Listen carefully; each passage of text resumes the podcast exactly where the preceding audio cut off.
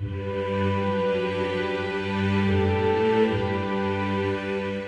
are at the right place at the right time. Welcome to the Discover the Word podcast with Kevin Perney. This is a ministry of discovertheword.net.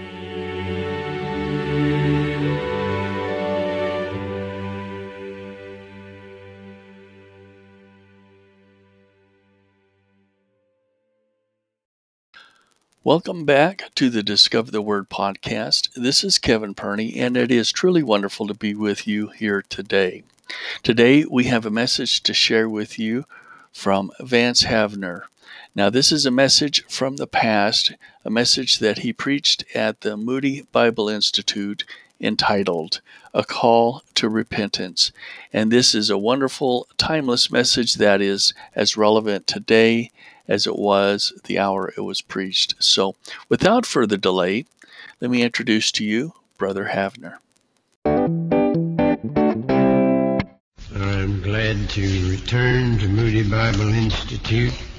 I had to steadfastly set my face toward Chicago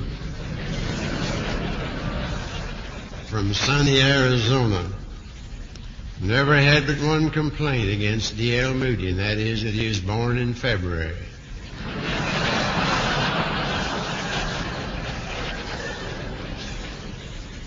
But it's good to be here. I couldn't tell you if I tried what a place Moody Bible Institute holds in my heart.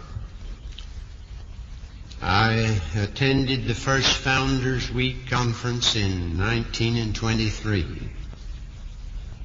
Listened to Lee Andrew Kaiser and Grattan Guinness and Gresham Machen and James Gray, R.A. Torrey and William Jennings Bryan. There were giants in the land in those days. But the blessing of God has continued on this good place. Now, I've been in Moody Church at Founders Week when the place was packed during the war years especially, and everybody likes to see that many people gather for such a purpose, but who knows? Maybe this is the way God wanted it tonight, and we're here and He's here, and all we want is His will. I remember hearing Dr. Paul Reese tell over at Winona Lake about a certain preacher who every time his wife served leftovers had a special prayer of thanks for that occasion. When he saw leftovers coming up for lunch, he always began, "Lord, we thank Thee for Thy continued blessings."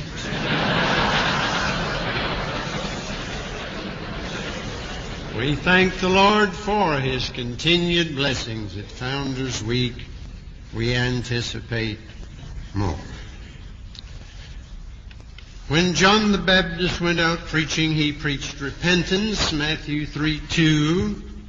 When our Lord began to preach, He preached repentance, Matthew 4:17. When our Lord sent the disciples out to preach, they preached repentance, Mark 6:12. Peter, after Pentecost, preached repentance, Acts 2:38. Paul at Athens preached repentance, Acts 20:21. And to 5 of the 7 churches of proconsular Asia, our Lord said, "Repent." His last word to the church was not the Great Commission. The last thing the Lord said to the church was repent. It's about the last thing the average church is willing to do, but it's the last word of our Lord to the church. He did not say to Ephesus, "What you need is a bigger evangelistic program." He said, "Repent. Get back to your first love. You'll be evangelistic." He didn't say to Pergamos and Thyatira, "What you need is to step up your missionary activity." He said, "You need to repent and deal with Balaam and Jezebel." He didn't say to the church at Sardis, "What you need is more tithers." He said, "What you need is to repent." He didn't say to the Laodiceans, "What you need is more witnessing laymen." He said, "You need to get over your lukewarmness and come to a boil. Be zealous and repent." I've been to some churches, been simmering for 40 years, never have come to a boil. The Lord said, come to a boil and repent. And it is repent or else, beloved. Have you noticed the alternatives to repentance in our Lord's 5 calls in Revelation? Repent or else. I will remove, I will fight, I will kill, I will come as a thief, I will spew you out of my mouth. It doesn't sound like Jesus at first thought, but he said it. And these are the consequences that befall unrepentant Christians and churches. I've been preaching now for around 53 years, and I go to churches where I find bulletins galore announcing revival, calling on people to visit, invite, sing, and pray, and all that's good. But I've looked in vain for what is so obvious in the New Testament that only a blind spot in our eye can account for such silence. Almost nothing is ever said about the need for repentance in the church, getting right with God and men. We'll do everything else. But the average revival is just a drive for more church members. And the present membership is left untouched. Where is the prophet among all the priests who will call the church to repentance? We assume that the present fellowship's in good shape. We wouldn't dare touch the status quo with a 40-foot pole. The status quo needs to be unquoed. M. F. Ham said, until we get some of God's people right, we cannot hope to get sinners regenerated. And Sam Jones said at the beginning of one of his campaigns, until the church members of this city make restitution, confess slander, forgive one another, forsaking worldliness, social drinking, gambling, and card playing, and other sins, they're not ready to lead sinners to Christ. Let us clean up ourselves, and sinners will be converted. I know you're saying that kind of preaching's out of style, yes, and so are revivals, pretty generally. When Mr. Moody went to England the second time, he preached repentance.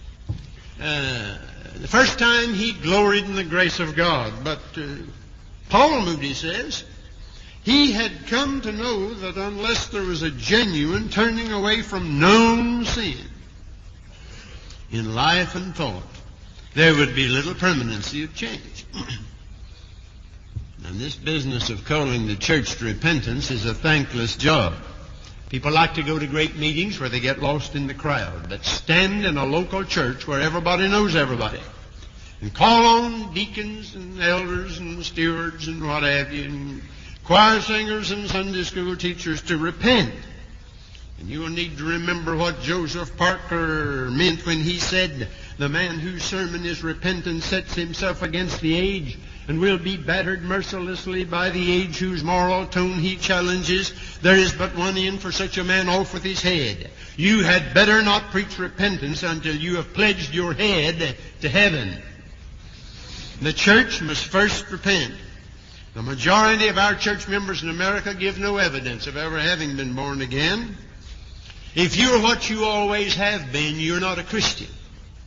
The Christian's something new, something different. I could have led some people to the Lord if they hadn't joined the church. Too many church members are living in sin. We are bypassing sin. When Joshua was defeated at Ai, he could have said, well, we didn't do so well that time, but let's regroup our forces and throw our heads up, and here we go again. But they'd have been defeated again. There was sin in the camp. Israel had sinned. Well, as a matter of fact, only Achan had sinned, but Israel had sinned. God said, and we must do something about it. And Paul wrote to the church at Corinth. There was plenty wrong with that church. They were chasing pet preachers around, going to law, and there were disorders at the Lord's table, and one man was living with the wrong woman, and Paul could have said, yes, I know we have some defects, but we have a lot of good people. And I want to accentuate the positive, so we'll skip it. But Dr. Campbell Morgan says 1 Corinthians deals in the first half with the carnalities and the second half with the spiritualities, and you have to deal with the carnalities first. Oh, I know there are those who say all you have to do is preach love. Just preach love, and that'll take care of everything. And if that'll take care of everything, why did Paul wait till the 13th chapter of 1 Corinthians before he ever got around to love? I know we like to be optimistic and say, well, things could be worse. Yes, maybe, but I belong to the school that says things could be better, and I believe we ought to belong to that school. I noticed that one of your emphases this week will be evangelism, and I am sure that if you're a thinking Christian, you will agree that perhaps we're trying to evangelize with an unawakened and undedicated church. You can't do that. Not successful. I heard of some small boys who went out to play ball some time ago, and when they got out to the field, they discovered that they had forgotten the ball. There were some moments of frustration, and finally one of them said, oh, forget the ball, let's get on with the game. And I think that's what we're trying to do again and again today. The church can do many things after she repents, but she can do nothing until she repents. There are those who say, let's forget our faults and failings, our theological differences, our worldliness, close ranks and march ahead. But one man in the ranks, one traitor in the ranks can cause more trouble than 1,000 out in front. This spiritual warfare today is a good deal like the war in Vietnam. There is no front. There's no front line over there. The Viet Cong are everywhere. There's no front line now. We've been infiltrated by the powers of evil. The devil's not fighting churches, he's joining them. Tell a sick man to go out and act like a well man, and that'll make a well man out of him, but it won't. There is something wrong with the sick man, and that has to be dealt with, and when the trouble's removed, he will naturally act like a well man. And then they say today, let's not talk about what's wrong with the church. Let's call a halt to all this and get to work for the Lord. Suppose our linen isn't spotless. The robes of Christ are, and let's major on that. Now, that sounds good, but it's misleading. After all, I seem to remember something about the saints in Sardis who had not defiled their garments. There were a few. I seem to remember something about being unspotted from the world. I know Christ is our righteousness, but I believe in righteousness in you as well as on you. I heard of a testimony meeting where an old brother got up and said, well, I think it's like this, that out here in the wintertime there's an old barn covered over with the snow. Said, that's the way my old sinful heart has all been covered over with the righteousness of Christ. An old lady got up and said, brother, if you ever thaw out, you'll be in a terrible fix.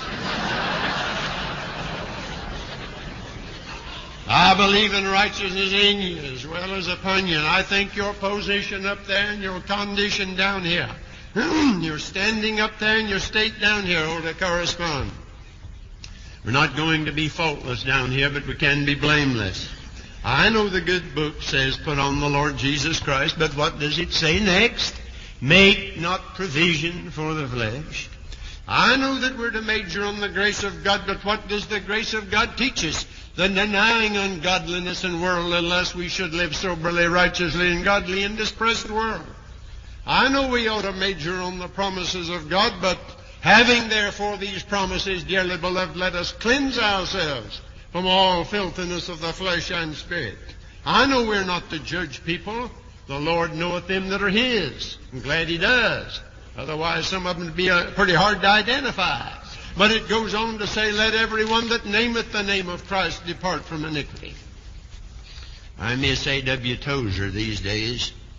Tozer said, the popular notion that the first obligation of the church is to spread the gospel to the uttermost part of the earth is false. Her first obligation is to be spiritually worthy to spread it. Our Lord said, go ye, but He also said, tarry ye. Tozer said evangelical Christianity is now tragically below the New Testament standard. Worldliness is accepted as a part of our way of life. Our religious mood is social instead of spiritual. We've lost the art of worship. We're not producing saints. Our models are successful businessmen, celebrated athletes, and theatrical personalities. We carry on our religious activities after the methods of the modern advertiser. Our homes have been turned into theaters, our literature is shallow, and our hymnody, thanks, borders on sacrilege, and scarcely anyone appears to care. We must have a different kind of Christian soon, or within another half-century we may have no true Christianity at all. Increased numbers of demi-Christians is not enough. We must have a reformation.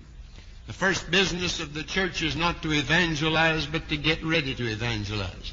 There's no use in trying to excite an unprepared, undedicated mob of church members to rush into a business for which they're not ready in mind or heart. A Gideon's 32,000 without training, a carnal mixed multitude with no understanding of spiritual warfare, knowing little about it and caring less. Our first business is to produce a better, greater Christians before we add more names to rolls when already we have too many of the kind that most of them are. We need seriously to ponder our Lord's word in Matthew 23:15 when he said to the play actors, the hypocrites, the Pharisees, "Ye compass land and sea to make one proselyte. When he is made, you make him twofold more the child of hell than yourselves." After all, the Pharisees had some good points. My Lord said, do as they say. They sit in Moses' seat. They read the Scriptures. They prayed. They went to God's house. They tithed. They lived separated lives. They were anxious to preserve religion in Israel. There was a time when winning converts to the religion of Moses was good and the right thing to do. But religion had become institutionalized, and now they were propagating a dead faith. And every new convert was both a lost heathen and a lost Jew. Now, generally, there are exceptions that prove the rule, but for the most part, we are propagating a subnormal, degenerate brand of Christianity. And unless the church repents and has a complete overhauling, and I don't mean a tune-up job, but an overhauling, our evangelistic and missionary drives may only add a multitude of proselytes, just like the crowd we already have for the most part, for like produces like, and it's possible that they may be twofold more the children of hell, unsaved pagans, and unregenerate church members. Worldly churches produce worldly church members. Churches that are weak or unsound in doctrine produce more members like that. Churches that operate in the energy of the flesh instead of the Holy Spirit produce more members like that. We must improve the quality of our churches, for converts tend to take on and reproduce the qualities of the churches that convert them. It's not enough to get excited and rush out to add a host of new proselytes. Any false cult can do that. Any worldly organization can do that. Our first business is to get the church ready to evangelize. After all, my Lord did not say in Acts 1:8, "Ye shall bear witness unto me." He said, "Ye shall be my witness." And there's such a thing as sending people out to bear witness when they don't know how. Trying to get people to talk. Trying to get them to testify when they've nothing to testify to. The word Christian's both a noun and an adjective. We've got a lot of noun Christians today who are not very Christian Christians. We need to do something about the adjective. There'll be no revival until the church repents.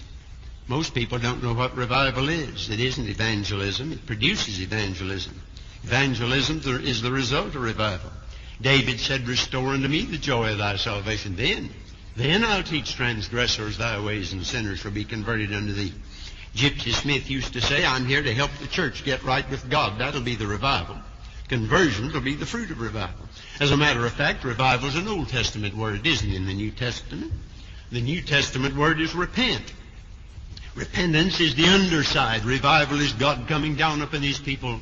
Repentance is the response of the awakened soul to the Holy Spirit. And it brings conviction of sin, confession of sin, forsaking of sin, reconciliation, restitution, giving up the world, making Jesus Lord, and being filled with the Holy Spirit. That's revival. "It is time for thee, Lord, to work," the psalmist said. And Hosea said, "Sow to yourselves in righteousness, reap in mercy, break up your fallow ground. It is time to seek the Lord till He come and rain righteousness upon you." God's side and our side. It's time for God to work. That's God's business. It is time to seek the Lord. That's our business. Break up your fallow ground. You know what fallow ground is. It's ground that has lain idle, uncultivated, and it's unproductive because it's undisturbed. And so are churches that are unproductive. They're unproductive because they're undisturbed. I wonder, frankly, whether we can expect a deep revival in a shallow generation. Well, you say it's the work of God, yes, but my Lord, in the parable of the sower, the seed and the soil, told us about one type that hears the word and anon with joy receives it. Well, that would look pretty good, wouldn't it? People coming down the aisle, I'll receive the word, smile on their face.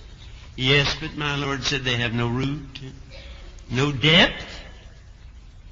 They don't last. Some time ago, a preacher was asked, how large is your pastorate?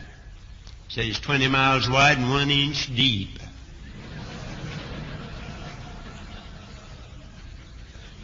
I think I've been in something like that.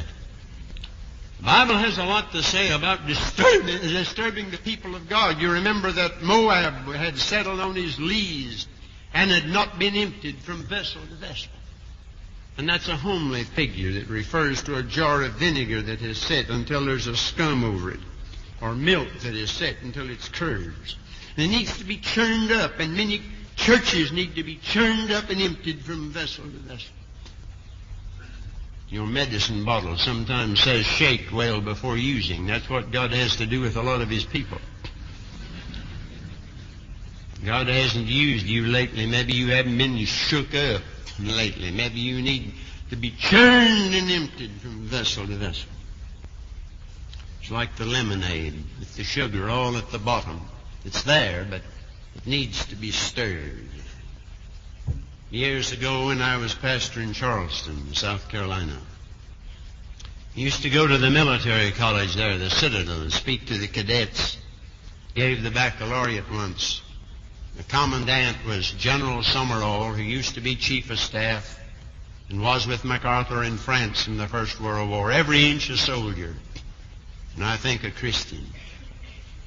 He never had much to say, but when he said something, you could count on it. I remember one time after I had spoken, I marched out, and I tried to be as military as I knew how and keep step with the general. I got out there, and he took my hand and said, thank you. You get under these boys' hides.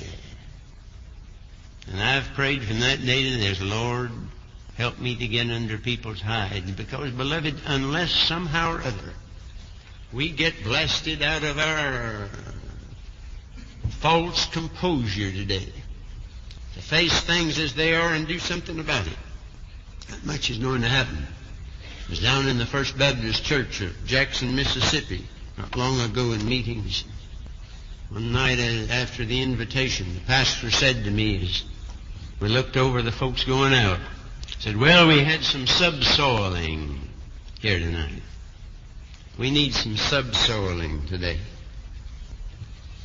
One reason we don't have a revival is because a lot of people don't want a revival. I remember Dr. Torrey. Talked to him once. I was a young preacher. He was riding on a train in California.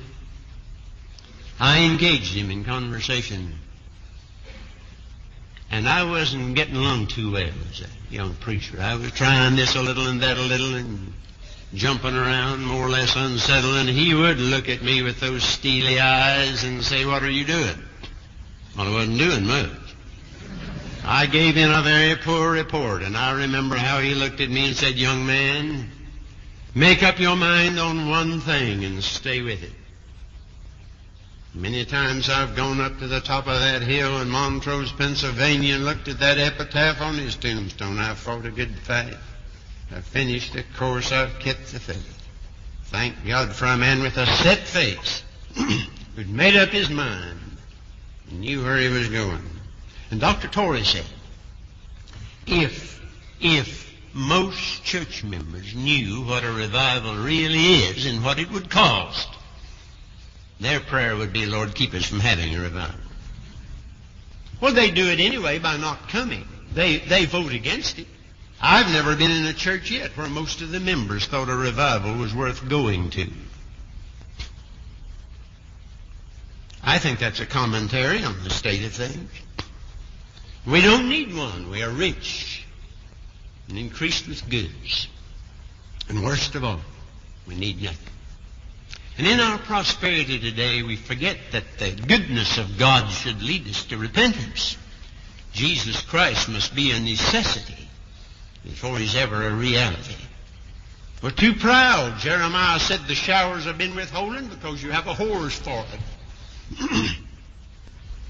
You have a countenance like a woman of the street. You refuse to be ashamed. There's no burden. You spend more money for chewing gum and dog food than for foreign missions over this land of ours. And we know too much. We decide what kind of revival we want and then ask God to sign on the dotted line. God's not signing on anybody's little dotted line.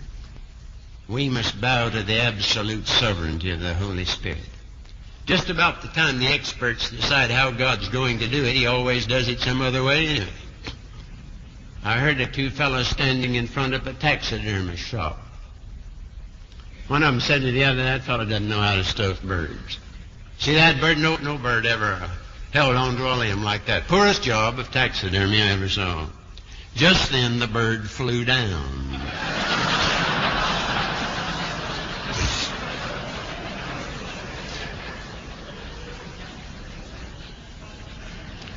Just about the time the experts decide it can't be this way and God won't do it that way, God upsets all our nice little calculations and does it his way.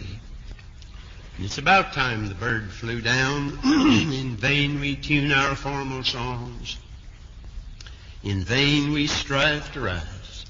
Hosannas languish on our tongues and our devotion dies. Come, Holy Spirit, heavenly dove, with all thy quickening powers, kindle a flame of sacred love in these cold hearts of ours. It's about time for that dove to fly down. Dr. Phillips says the church is so prosperous that she's fat and out of breath, so organized that she's muscle-bound. Out of breath. God breathed into Adam the breath of life, and he became a living soul. My Lord breathed on them and said, receive you the Holy Spirit. The church is trying to exhale all the time today without inhaling. We must breathe into us what God breathes upon us. But before that happens, we must repent. There was an article, Reader's Digest, some time ago on deep breathing. Of course, you know that very few of us ever use most of our lungs. We really live by gasps of air. And we do just about the same thing spiritually. We do not take in full draughts of the breath of God. And that's why I meet so many dear men in Christian work, preachers, educational men, music men, puffing and blowing and red in the face, and out of breath, dashing around from one duty to another. Out of breath. Dr. Phillips is right. Before we breathe, we must get ready to. And repentance is not penance. It's not penitence. It's a change of mind about sin and self and the Savior, turning with a broken and contrite heart from sin and self to the Savior. It's not just a change of opinion. It's a change of one's inner attitude. It's being willing not only that God should take away sins by forgiving them. It's being willing to put them away by forsaking them. Almost anybody's perfectly willing for God to take them away. Are you willing to put them away? There's nothing meritorious about repentance or about faith or about prayer. They just bring us in contact with God. That's what gives them value. And the step must be followed by the walk. We must bring forth fruits meet for repentance. Plenty of people make decisions, never do anything about it. If I were to say that three frogs were sitting on the edge of the pond and one decided to jump, how many did that leave? You'd all say two. No. I didn't say the frog jumped. They just decided to. Prodigal son said, I will arise and go to my father. That was a decision. But what did he do next? And he arose, went to his father. When I was a little boy, my father used to take me out in the country to an old-fashioned mill operated by a water wheel. The stream would flow up on that wheel, and it would turn, and all the little wheels would turn, and the miller was in business. Now suppose he came down there some morning, and the wheel wouldn't turn, the mill wouldn't operate. How foolish he'd be by straining and striving to try to make the wheels go round. How foolish he would be to call in the neighbors and strive to get the wheel going. But I can tell you what he could do. He could go up the creek and remove the hindrances and clear the channel and get the dead logs and the debris out of the way. And the water would flow, and the wheel would turn, and the mill would operate, and he'd be in business. All of these wonderful things that we read about in the Acts of the Apostles were simply the outflow and the overflow of the inflow of the Spirit of God. Just that. And I meet pastors and church workers all over the country sweating and straining and striving, trying to make the wheels go round. It's about time we went up the creek and cleared the channel and got sin out of our hearts and our lives. Last year is the busiest year in my ministry, but I've been thinking about it, and especially about what Dr. Jowett said. We are not always doing most business for God when we're busiest. Sometimes I wonder whether I'm abounding in the work of the Lord or just bounding in the work of the Lord. I know one thing, beloved. If I could live life over, I'd try to do less for God and let Him do more through me. He wants to work in us to will and do of His good pleasure. It takes us a long time to learn the simple lesson of abiding and abounding, and that our responsibility is simply our response to His ability. Now you say you're passing the buck to God. No, you'll work harder than you ever did. But you won't be striving in your own strength. It'll be the overflow of a Spirit-filled life. You've read in the biographies of Mr. Moody, and I've been particularly charmed in the new one by Pollock, how that they called him Crazy Moody as a young lay witness. Oh, he was a human dynamo if ever there was one. He could wear out a dozen other men with his apparently endless energy. There came a day when he realized that he couldn't do it, even with all his determination and all his strength, without endowment from on high, special endowment.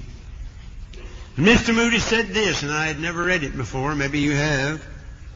I was all the time carrying water.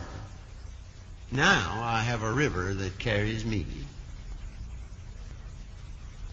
I wonder if I speak tonight to some dear preacher in this place that's wearing yourself out carrying buckets of water. Some Sunday school teacher, some church worker. Oh, beloved, have you ever gotten to that blessed place where the river carries you? Let's go up the creek. Get rid of debris, obstructions, hindrances. We cannot be channels of blessing if our lives are not free from known sin. What are you going to do about this tonight? Are you going to say, I move, we accept this as information and be dismissed? Are you willing to deal with whatever clogs your life, whatever's between your soul and the Savior, so that His blessed face is not seen? Is it a sin of omission, the good that I would, I do not? Is it a sin of commission, the evil that I would not, that I do? Is it a sin of disposition? Let us cleanse ourselves from all filthiness of the flesh and spirit. Is it a doubtful thing in your life? Whatsoever is not of faith is sin. Is it something in your body? Is your body a temple or a tavern? Is it a sin of the mind? Is it an evil habit? Is it something in your family life? Your business life, your school life? Is it neglect of the Bible and prayer? Is it a fighting spirit, or a frivolous spirit, or a fed-up spirit? Are you critical of your preacher, your neighbor? Is there too much sin under the roof where you live? Husband and wife need to have a prayer meeting and confess faults one to another that they may be healed. Whoso covereth his sin shall not prosper, but whoso confesseth and forsaketh them shall have mercy. If we confess our sins, he's faithful and just to forgive us our sins and to cleanse us from all unrighteousness. I've listened to a lot of lectures and panel discussions and read a lot of books about what ails us today and how to make evangelism relevant and all the rest of it. I think the greatest need among us is to go up the creek and get the channel clear. And then what we do will be the outflow and the overflow of the inflow of the Spirit of God. I could ask you to do something about it in a public way tonight. I rather think this takes some time.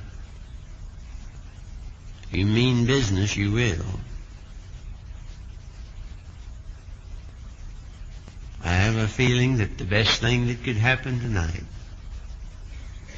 would be for a lot of the Lord's people to seek the quiet place and go up the creek and remove the hindrance. Don't just ask God to take it away, you put it away. Whoso confesseth and forsaketh them shall have mercy. And then what you've been striving and sweating and straining to do with the best of intentions but not doing will be rolled, because it'll be the outflow and the overflow and the inflow of the Spirit of God. And you'll learn, like Mr. Moody, to quit carrying buckets of water and let the river carry you.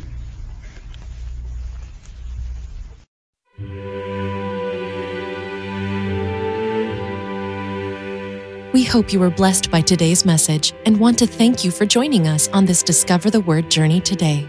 If you have a moment, would you join with others in going to iTunes and leaving a good review for us? Thanks. We also invite you to visit our website, discovertheword.net. Until next time, have a wonderful day and may God richly bless you.